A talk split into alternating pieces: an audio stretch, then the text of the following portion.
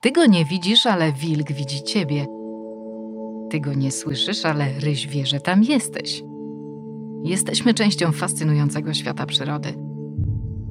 Otwórz oczy i uszy na naturę. Naturalnie z WWF. Katarzyna Karpa-Świderek, zapraszam. Pandemia koronawirusa rozpoczęła się w lutym od targu w Wuhan, chińskim mieście, gdzie wirus prawdopodobnie z łuskowca przewędrował na człowieka. Od tego czasu świat się zmienił i to w stopniu, jaki byłby nie do wyobrażenia jeszcze rok temu. Te zmiany dotyczą całej gospodarki, całej przyrody, patrząc szerzej, a co za tym idzie, każdego człowieka z osobna. Pierwsza i intuicyjna myśl jest taka, że skoro ludzi w parkach narodowych jest mniej, a presja turystyczna spadła, czasem niemal do zera, przyroda ma się lepiej. Niestety druga myśl jest taka, że brak turystów to brak pieniędzy na ochronę przyrody i oczu, które mogłyby strzec ostatnich osobników zagrożonych gatunków. Przed pandemią obszary ochrony przyrody generowały 600 miliardów dolarów obrotu rocznie, zapewniając niemal 22 miliony miejsc pracy. Z powodu pandemii w 167 krajach zamknięto 72% obszarów ochrony przyrody na krótszy bądź dłuższy czas. W samej Afryce rezerwacje w 90% safari spadły o 75%, czasami wręcz do zera. Gdy nie ma turystów, a parkowi strażnicy wysyłani są na kwarantannę, organizacje przestępcze, które żyją z handlu dziką przyrodą, mają jeszcze większe pole do działania. Gdy świat nie patrzy, znikają kolejne zwierzęta z gatunków na skraju wyginięcia. Według raportu Living Planet Report 2020 WWF handel dziką przyrodą jest drugim najważniejszym czynnikiem wymierania gatunków. Dzień dobry. Ja nazywam się Katarzyna Karpa-Świderek i wracam do Państwa z podcastami Naturalnie z WWF, w których opisujemy świat dzikiej przyrody.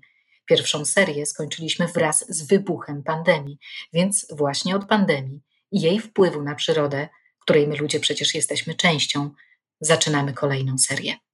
Osobiście wychodzę powoli z przebytej właśnie infekcji koronawirusa. A jak infekcję przechodzi świat? O tym, jak pandemia wpłynęła na ochronę gatunków, porozmawiam z dyrektorem wrocławskiego ZOO, Radosławem Ratajszczakiem, e, prezesem e, ogrodu, ale ogrodu, który prowadzi też fundację DODO, która w Azji czy Afryce ratuje zagrożone zwierzęta. Panie dyrektorze, witam pana serdecznie w pierwszym po dłuższej przerwie podcaście Naturalnie z WWF. Dzień dobry. Jest pan, można powiedzieć, nietypowym dyrektorem ogrodu zoologicznego. Ogrody zoologiczne przez WWF wspierane są w tej warstwie e, badań i zachowania dzikiej przyrody. E, a jest pan nietypowym, dlatego że dużą część swojej e, życiowej misji i swojej pracy spędził pan w terenie. Tak, od 1987 roku pracuję głównie w Azji Południowo-Wschodniej, bo ten region mnie fascynuje, jest stanem bioróżnorodności nieprawdopodobny, a równocześnie bardzo mało nadal poznany. E, pracowałem w Wietnamie, w Laosie, na Filipinach, w Indonezji, głównie szukając zaginionych gatunków zwierząt, bo takich jest cała masa. No, staram się również współdziałać w tworzeniu parków narodowych, ośrodków hodowli, ośrodków rezerwat, rezerwatów dla poszczególnych gatunków zwierząt. No i to, to zajmuje istotną część mojego życia, a także życia naszego zoo. Panie dyrektorze, o pandemii COVID-19 mówi się czasem, że jest wirusem głodu. Jak słyszę o wirusie głodu, mam przed y, oczami ludzi i przed oczami zwierzęta. Gdy ludzie są głodni, to zawsze źle wróży zwierzętom. Jakie są sygnały z terenu, które pan dostaje? To nie do końca dziś tak jest. Kiedyś rzeczywiście y, ten bushmeat, czyli zabijanie zwierząt dla dostarczenia białka lokalnym społecznościom, był najważniejszą przyczyną e, handlu dzikimi zwierzętami, kusownictwa. Dziś to niestety coraz częściej to jest źródło wielkich pieniędzy. Właśnie to obserwujemy w Anglii, gdzie, w Azji Południowo-Wschodniej, gdzie Kiedyś rzeczywiście te rynki lokalne dominowały i tam w większości sprzedawało się i kupowało mm, dzikie zwierzęta lub ich mięso. Dziś jest inaczej. Dziś mogą sobie na nie pozwolić ludzie bogaci. To jest duży pieniądz. Mięso dzikich zwierząt jest bardziej cenione niż zwierząt domowych, osiąga nieprawdopodobne ceny na, na rynkach, jest obiektem handlu handlu międzynarodowego. No, no i w związku z tym ta jakby potrzeba zarabiania pieniędzy dominuje. Ponadto rozpowszechniają się co chwila nowe jakieś przesądy na temat leczniczego działania różnych fragmentów ciała zwierząt. Ostatnio, co dziwne, to bezoary, które tworzą się w żołądkach jeżozwierzy, co powoduje, że nagle jeżozwierzę, które do niedawna były dość popularne i pospolite w naturze, nagle stają się zagrożone w najwyższym stopniu, bo ktoś powiedział, że te bezoary pozytywnie wpływają na koronawirusa, znaczy leczą koronawirusa. Podobna przypadłość, tu wejdę w słowo, do, dotknęła e, pangolinów, czyli po naszemu łuskowców, tych zwierząt, które teraz są najczęściej kłusowanymi, przemycanymi zwierzętami. Też ktoś powiedział, że łuskowce pomagają na koronawirusa. No, i... Łuskowce to niestety mają pecha od bardzo długiego czasu już od bardzo dawna jest ten przesąd, że ich sproszkowane łuski no, przynoszą bardzo korzystne działania na organizm człowieka, leczą większość chorób i tak dalej. Wtedy w 80 latach stać było powiedzmy jedną osobę na 100 tysięcy na zakup tego. Dzisiaj jest zupełnie inaczej.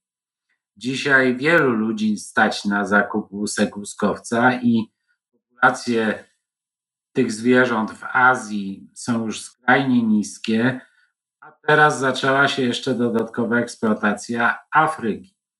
Łuskowce Afryki nie zaliczały się do bardzo zagrożonych zwierząt, bo w Afryce te przesądy nie miały miejsca, nie istniały. Natomiast w tej chwili zaczyna się masowy przemyt również z Afryki.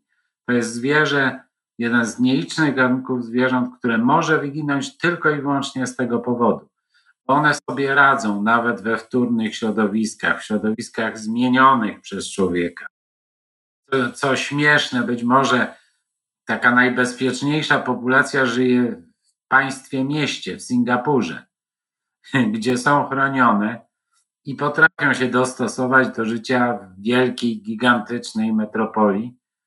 Natomiast poza tym, no, biedne łuskowce giną, i to się nasila. Ta, ta sprawa nie jest y, wcale mm, zakończona. Tutaj w związku z koronawirusem mamy kolejny czynnik.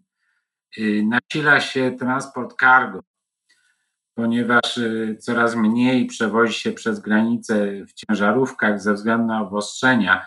Za to mm, loty cargo rozwinęły się w takim stopniu, że nikt nie jest w stanie już w pełni kontrolować przesyłek, które są przesyłane tą drogą. To zbierzmy tutaj te kilka czynników, które pojawiły się w kontekście kłusownictwa. Po pierwsze, jakieś przesądy, które sprawiły, że y, nagle jakieś zwierzę ma być remedium na koronawirusa i to może być y, taki bezpośredni czynnik zagłady gatunku, y, ale też y, właśnie te zaburzenia w handlu, to, że z jednej strony zamknięte są granice, z drugiej strony łatwiej jest przemycać zwierzęta martwe bądź żywe samolotem. No a z trzeciej strony, chyba panie dyrektorze, coraz częściej kłusowane są zwierzęta ze względu na mięso właśnie w czasie koronawirusa. Bo to, co pan powiedział, że stało się to domeną bogatych ludzi. W czasie koronawirusa ten y, zaczynają ginąć słonie po to, żeby je wioska mogła zjeść, bo po prostu nie ma pracy, tak? Bo y, ludzie są głodni. Tak, oczywiście. Mm, tutaj jest y, też taki czynnik migracji. Y, w czasie ostatniej dekady kraje południowo-wschodniej Azji bardzo się rozwijały. W bardzo szybkim tempie następowało E, no, szaleństwo zakupów, budownictwa, miasta rozrastały się. W związku z tym następowała ogromna migracja z najbardziej ubogich terenów, słabo wykorzystywanych rolniczym ze względu na słabe gleby, e, głównie z terenów jeszcze dość dobrze zachowanych, do miast.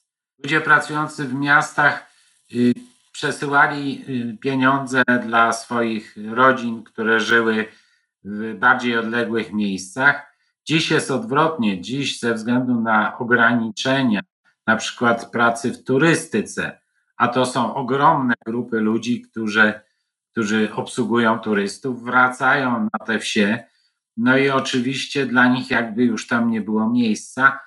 No i, i zaczyna się pojawiać powtórnie bieda, a to zawsze sprzyja polowaniom. Ja mogę podać taki przykład. My wspieramy organizację Save Vietnam Wildlife, która pracuje głównie nad e, ochroną pangolinów, łuskowców, ale także prowadzi patrole w Parku Narodowym Pumat, unikalnym terenie, naprawdę fantastycznym. I tak jak przed pandemią stopniowo co miesiąc notowaliśmy spadek ilości sideł zakładanych w terenie, nawet do zaledwie 50 w miesiącu. Przed tymi patrolami to było ponad 200. W tej chwili wreszcie powrócić tam w ogóle strażnicy i znajdują po 300-400 w miesiącu. Także jest to sześciokrotny ponad wzrost ilości sideł, a wnyki są chyba najgorszą formą y, kutownictwa, bo są całkowicie nieselektywne. Zabijają wszystko, co w nie wejdzie. Panie dyrektorze, ja bym chciała, żeby mi pan opisał tą e, wojnę, którą przegrywamy, wygrywając jednocześnie te niewielkie bitwy. O, o bitwach za chwilę, ale najpierw o tej wojnie, bo my jako WWF opisujemy tę wojnę jedną liczbą, taką zgrubną. 68% populacji kręgowców straciliśmy w ciągu niecałych 50 lat. Dzikich kręgowców, ptaków, ssaków, kadów, płazów i ryb. Jak pan jako przyrodnik opisze tą stan tej wojny? Stan tej wojny to jest obrona przyczółków, y, niewielkich terenów chronionych, które y, są odpowiedzialne za przetrwanie pewnych gatunków przetrwanie tego okresu szaleńczego rozwoju y, krajów typu Wietnam, Laos, Indonezja, następnie mm, może to pójść taką samą drogą, jak się dzieje w Europie. Mamy ten projekt Rewilding Europe, tak, wspólny dla wielu organizacji. No i Europa jest za tą górką. Zwierzęta, rośliny zaczęły wracać, zaczęły rekolonizować tereny gdzie bardzo dawno ich nie było.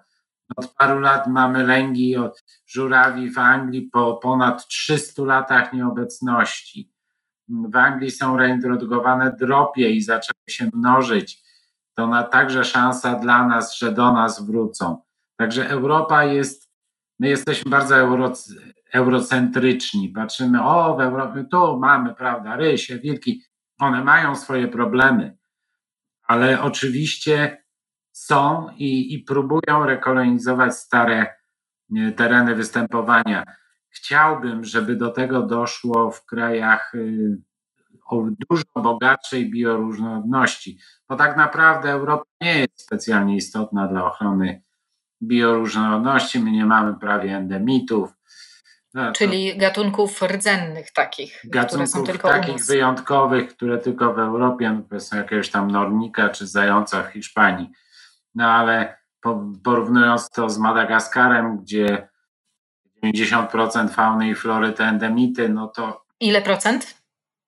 90 z bezkrętami licząc. To, to jesteśmy tutaj słabi. I dlatego naszym zadaniem jest pomagać tam i, i po prostu odciągać ten wyrok, który dla wielu gatunków już jest. My w tej chwili od ponad pięciu lat szukamy Saola w Laosie i w Wietnamie. Gatunek, który został odkryty dopiero w 1994 roku przez nas, Europejczyków. Opis... Co to za gatunek? To jest duże zwierzę kopytne, wagi 60 kg, z porożem, z rogami podobnymi do rogów oryksa, dlatego pseudo po łacinie. Żyje tylko i wyłącznie w górach annamickich, na pograniczu Wietnamu i Laosu. To jest około 1800 kilometrów wzdłuż granicy Laosu. Szerokość niewielka, no około do 100 kilometrów maksymalnie. E, było kilka osobników, które sfotografowano, między innymi Saula Reserve, to WWF e, zrobił te zdjęcia właśnie, ale to już było 12 lat temu. Ostatnie zdjęcie, jakie mamy z fototrapu. Czyli z fotopułapki? Pochodzi sprzed 12 lat. Ja jestem członkiem Sala Working Group. Ze względu na desperacką sytuację tego gatunku mamy przygotowaną stację y, w Parku Narodowym Bachma, gdzie kiedyś występowały saole, ale niestety mimo bardzo intensywnych działań, postawienia ponad 700 pułapek w Laosie i w Wietnamie, na razie nie możemy się pochwalić żadną, żadnym sukcesem. Najgorszym scenariuszem byłoby to, żeby to zwierzę, które odkryte zostało w 1995 roku, piękne zresztą zwierzę, y, o kasztanowo-rudej y, sierści, bardzo miękkiej, y, o bardzo długich rogach i białych takich pręgach, podobnych do okapi, no to, to, to by była gigantyczna strata dla, dla wszystkich. Naprawdę no, żyło w tak niedostępnym i trudnym środowisku. No i już mamy coraz słabszą nadzieję, chociaż jej nie tracimy. Troszkę wszystkie te działania zostały znowu opóźnione, no bo nie ma możliwości poruszania się. Mm, nawet badacze miejscowi nie mogą dojechać w teren. W tej chwili mamy kilkaset łapek założonych, których nie możemy zdjąć w tej chwili, a wszyscy przebieramy, no, przebieramy nogami, żeby wreszcie udało się jakieś zdjęcie zrobić.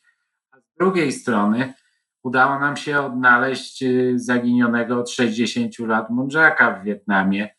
Nasz ogród sfinansował te, te badania yy, właściwie większości. No i udało nam się pozyskać kilka zdjęć, nawet filmy, nawet samice z młodym. E, gatunek, który 60 lat był uważany za wymarły, więc czasami taka nadzieja jeszcze jest. Mhm. I to są te bitwy, które. E, to są te małe bitwy, które wygrywamy, wygrywamy. Bo ten rezerwat, w którym znaleźliśmy tego kanczyla, czyli myszo jelenia, bo tak się zrobił popularny, e, to jest maleńki, maleńka przestrzeń, to jest zaledwie 7 tysięcy hektarów. No to jest nic. No ale tam żyje, tam na razie ma się dobrze. Też no, mamy już gotowy projekt objęcia tego ochroną, powołania patroli, no ale wszystko w tej chwili jest opóźnione. Wszystko stoi. Bardzo bolejemy nad tym. Panie dyrektorze, to jeszcze o takich sukcesach nawet tam z waszego podwórka, w ogrodzie zoologicznym, gdzie tych rzadkich osobników macie jeszcze e, pod opieką troszkę. Mamy i, i ta ilość rośnie. Ostatnio urodził nam się już kolejny myszo-jeleń. My mamy takie nietypowe myszo-jelenie z wyspy Balabak w Filipinach.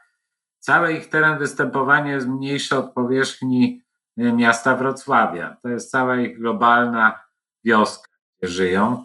Jest ich bardzo mało. My prowadzimy koordynację hodowli dla Europy i każdy maluch urodzony bardzo nas cieszy. A maluszek jest taki, że można by go do dużego pudełka od zapałek wpakować z powodzeniem. Także byliśmy poród, y, mamy go nakręcony na, na wideo. Po raz pierwszy widzieliśmy, jak mały kanczylek się rodzi, jak wstaje na nogi i zaczyna sobie chodzić i pić mleczko wielka radość i to tak człowieka podładowuje. No, wykluły nam się dwa szpaki balijskie, odchowują się zdrowo. To jest gatunek, który miał pecha. W Indonezji wszystko co białe, wszystkie białe zwierzęta przynoszą szczęście i są bardzo cenione. No dla szpaka balijskiego, który był, jest biały, no to był pech. No na szczęście one istnieją w hodowlach, będziemy próbowali je reintrodukować aczkolwiek poprzednie dwie próby skończyły się niestety powtórnym odłapaniem przez kłusowników i, i niestety nic z nich nie zostało. No, przygotowuje się, przygotowuje się trzecia próba, tym bardziej no, teraz bardziej jakaś uzasadniona i z lepszą ochroną, bo na wyspie odrębnej zobaczymy. A kiedy udaje się y, te wyhodowane w ogrodach zoologicznych zwierzęta wprowadzić z powrotem do natury? To się udaje w każdym przypadku, to nie jest problem. Tylko problemem jest to, żeby była zachowana, żeby było zachowane środowisko, żeby nie było kłusownictwa i innych czynników niekorzystnych. Natomiast sam proces reintrodukcji jest procesem dość trywialnym i prostym u większości gatunków. Problemy są z niedźwiedziami, z dużymi małpami, no bo one za dużo się uczą w życiu. Zwierzęta typu szpak balijski to jest żaden problem. Trzeba tylko wiedzieć, że nie zostaną powtórnie wyłapane. Jedyny warunek. My jesteśmy w stanie dostarczać rocznie z samych europejskich ogrodów kilkanaście, kilkadziesiąt ptaków. No problem. Ale muszą mieć gdzie żyć. No to jest takie małe zwycięstwo, że tego szpaka się udało zachować, bo rzeczywiście z nim już był problem. Ale to jest ciekawe, że właśnie nie ma gdzie wprowadzać z powrotem tych zwierząt. No nie ma. Się... No, co z tego, że my wypuścimy, wypuściliśmy w Tunezji w sumie chyba 400 y, oryksów szablorogich i, i adaksów, jak przyszła wojna w Tunezji i wszystkie zjedli. Mhm. Na ten moment chcielibyśmy zostawić naszych y, odbiorców, naszych słuchaczy z taką listą rzeczy, które powinni teraz robić, myśląc o zachowaniu dzikiej przyrody. Co by się na tej liście, panie dyrektorze, znalazło? Takie najpilniejsze rzeczy i rzeczy, na które także my, y, kowalscy, y, malinowscy, karpy, świderki, mamy wpływ. Co robić? No, trzeba zacząć od własnego podwórka, no bo trzeba działać lokalnie. E, oczywiście zmiany klimatyczne, które powodujemy, są do opanowania i każdy powinien działać choćby w tym zakresie. Segregacja odpadów, no, energooszczędne źródła energii. No to są rzeczy oczywiste. Natomiast y, wspierajmy także ludzi, którzy działają tam, tam gdzie to wszystko złe się dzieje. Wspierajmy ich poprzez wspieranie organizacji takich jak WWF, który naprawdę ma ogromną globalną sieć swoich własnych rezerwatów, parków narodowych. Wspierajmy nas, czyli zoo, a to można po prostu przychodząc do zoo, podziwiając niektóre zwierzęta, których Państwo w naturze na pewno nie zobaczycie i wspierając nas tą symboliczną złotówką. My działamy razem. Nie ma tutaj żadnych problemów w działaniu razem. Działamy razem na dobro, dobro przyrody. Bardzo dziękuję. Myślę, że to jest to wezwanie, które jak najbardziej jako WWF podzielamy, bo mm, jeśli chodzi o ochronę przyrody, to im więcej podmiotów zaangażowanych, tym większa szansa na sukces. To pokazywały też poszczególne gatunki, których ochrona często udała się, mimo tego, że były na granicy wymarcia. W Polsce takim gatunkiem był żubr, na świecie takim gatunkiem była chociażby panda wielka, która stała się symbolem WWF-u i takie przykłady można mnożyć i oby było ich po prostu jak najwięcej. Zawsze też wymagana jest edukacja tam na miejscu, po to, żeby miejscowi ludzie po prostu chcieli, widzieli wartość i mogli przyrodę chronić. Niestety epidemia koronawirusa pokazuje, że chronić przyrodę jest jeszcze trudniej. W Indiach wzrost kłusownictwa jest dwukrotny w momencie zamknięcia, więc oby to zamknięcie trwało jak najkrócej i ludzie mogli wrócić do normalnego życia i zwierzęta też. E, ale żebyśmy wrócili po nowemu, panie dyrektorze, bo przecież my trochę lekcji z, tego, z tej pandemii też wyciągnęliśmy, prawda? Miejmy nadzieję, zobaczymy, czas pokaże.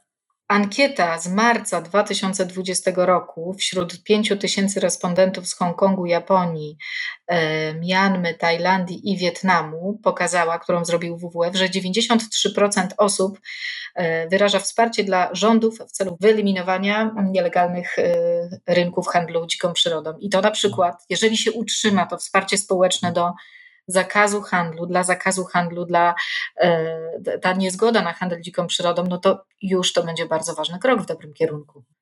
Na pewno, z całą pewnością mam nadzieję, zresztą obserwuję to właśnie w Wietnamie, gdzie młodzi ludzie, także dzięki różnym działaniom edukacyjnym, no właśnie różnych fundacji i innych grup pracujących tam mają, zmieniają swój pogląd w ogóle na przyrodę, na sposoby ich ochrony, prowadzą sami, zakładają fundacje lokalne. Rzeczywiście y, to jest zmiana. Tak, ja, też byłam zdziwiona, ale nawet ci, którzy sami byli konsumentami mięsa dzikich zwierząt, tych schronionych gatunków, y, w tych ostatnich deklaracjach niektórzy mówili, że już nigdy nie będą tego robić, czyli też zaczynają od siebie. Bardzo dziękuję. Radosław Ratajszczak, prezes Wrocławskiego Ogrodu Zoologicznego, był Państwa i naszym gościem. Życzę dużo zdrowia, panie dyrektorze. No i dziękuję wszystko... bardzo. Na razie odpukać. Żebyśmy wszyscy wrócili do tego zdrowia jak najszybciej, no i przyroda miała się lepiej. Dziękuję bardzo. Dziękuję. Do widzenia. Do widzenia. Otworzyłeś oczy i uszy na naturę? Naturalnie z WWF. Więcej naszych rozmów znajdziesz w najpopularniejszych aplikacjach podcastowych. Zajrzyj też na stronę www.pl. Katarzyna Karpa-Świderek. Do usłyszenia.